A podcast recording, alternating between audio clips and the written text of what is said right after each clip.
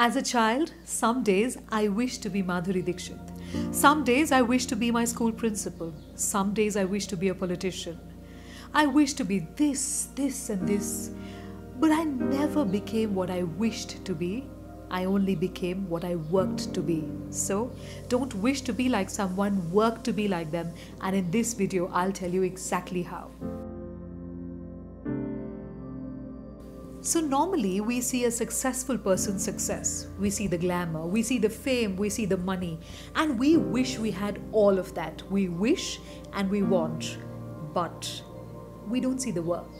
We don't see the sweat. We don't see the tears. We don't see all the nights they stayed up when you were absolutely sleeping in bed. And what we forget to do is we forget to work to be like them.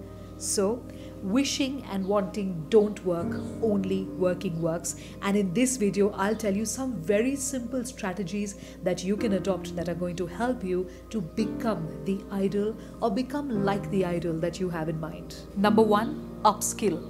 Do you want to be like someone? Well, try and figure out what are the top three skills that they have and make it your life's mission to learn those skills. Because I firmly believe that there's absolutely no replacement for skills and knowledge that are required for a job. For example, you want to be the next Mark Zuckerberg? Learn how to code. Make it your life's mission to code. You want to be a tennis player just like Venus Williams or Serena Williams? Make it your mission to play tennis as much as they do. Think about it all day, all night. Play when everyone else is playing. Play when no one else is playing. Every waking minute of your life should be devoted to upskilling yourself and to learn the skills that you think your idol has that you need to learn. Number two, imbibe their values. Skills are completely useless without values. This is because if you don't have the right set of values or core principles or ethics, you will not be able to make the most of your skills. Think about your idol. What are their top three values? What are some of the non negotiables in their life? Do you know why values are important? Values are important because they simplify a lot of decision making processes and also because values make you reliable, make you trustworthy, and values really allow your skills to shine out in the way they should. So, let's say you want to be a politician. One of your values could be you're completely against corruption. Make that your life's mission. The moment you set your values straight, you'll be able to decide better, make better choices, and also be able to use your skills in the right way. Number three, imbibe their habits.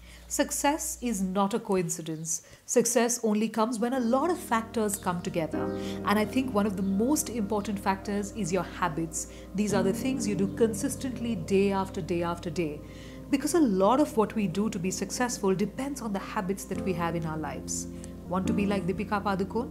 Understand what she does in the day what does she wake up and do? And then what she does? And after that after that after that once you are able to channelize these habits once you are able to make these the template of your day you will find yourself continuously inching towards success like you've never experienced before. So learn imbibe and pick up the best habits of the most successful people because truly this is where the blueprint of success really really lies a little word of caution here I'm not talking about letting go of your uniqueness.